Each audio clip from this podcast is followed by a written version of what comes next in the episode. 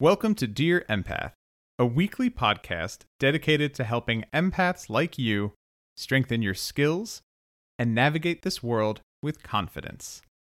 I am your host, Gus Baxter, coach and intuitive advisor and owner of Atlas Readings LLC.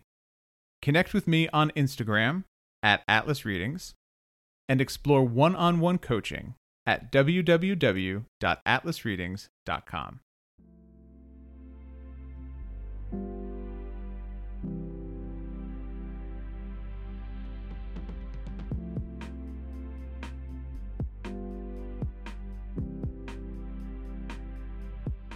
On today's episode, I want to deepen our skills in listening. Being a better listener is more than just hearing the other person. Truly listening is an act of selflessness, where you put aside your current experiences and thoughts and devote yourself to the conversation at hand. Working on being a better listener will help you foster more meaningful connections with those around you. Think about the last time you truly felt heard by another person. Maybe this was at work or with your partner. How did it feel to know that you were truly heard? Now, imagine if you could create that same level of connection, respect, and support in all of your interactions. The keys I discuss in this episode will help you transform your listening into a more intentional practice. Don't get overwhelmed or think you have to start implementing each key right away. I suggest starting this transformation by choosing to be more conscious in your conversations. Notice what your natural rhythm is like.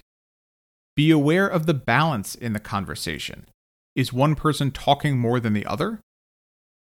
Soon, these keys will naturally fall into place as you transform this practice. Key number one challenge yourself to be fully present. This one sounds self explanatory, and it kind of is. Being fully present means reducing distractions and focusing on the conversation at hand. If you are in person, sit in a place that is quiet and peaceful. Put your phone away. Work on making meaningful eye contact. If you're on the phone, stick to one task.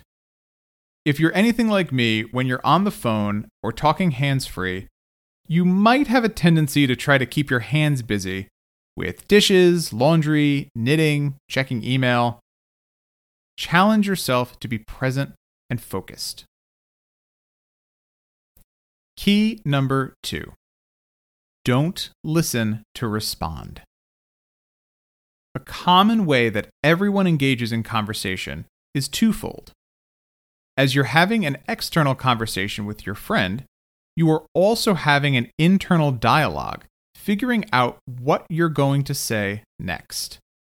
When you practice better listening, you quiet the internal dialogue and focus your attention on processing and understanding what is being shared with you. If you're having trouble practicing this, pretend you're listening to a lecture at school. You can't respond or react. Instead, you have to focus on understanding what you're listening to.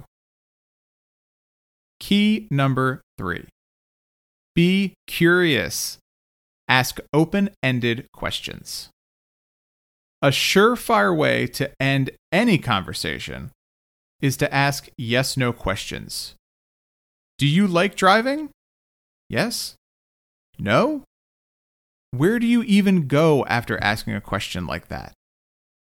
When you intentionally ask open ended questions, you are choosing to be curious.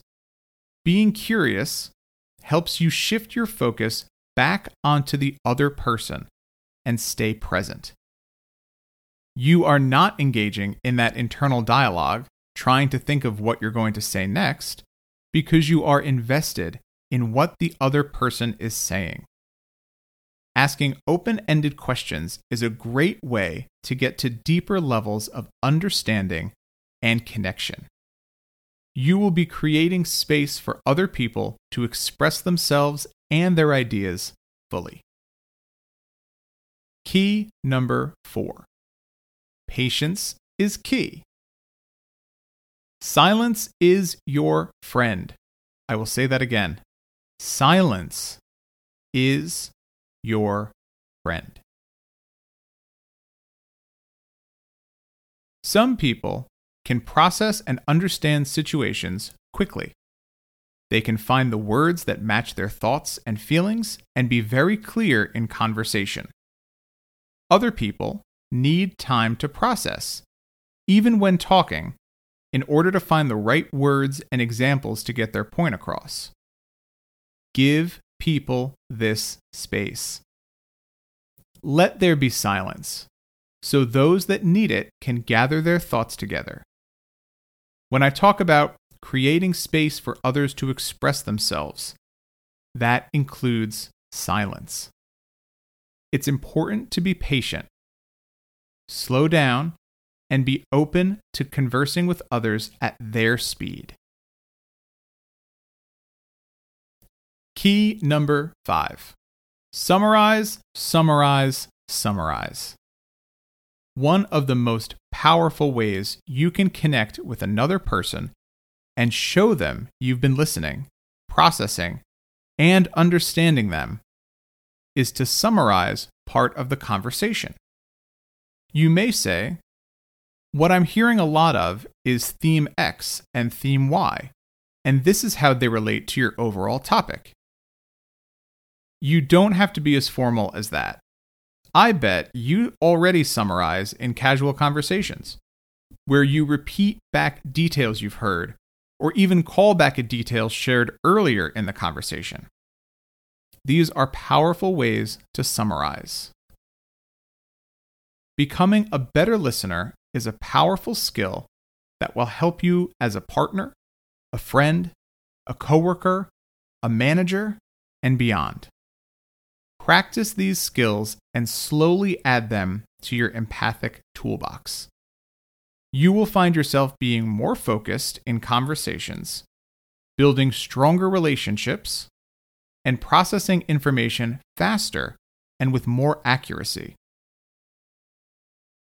Like most of our empathic skills, learning to be a better listener is a continuous process.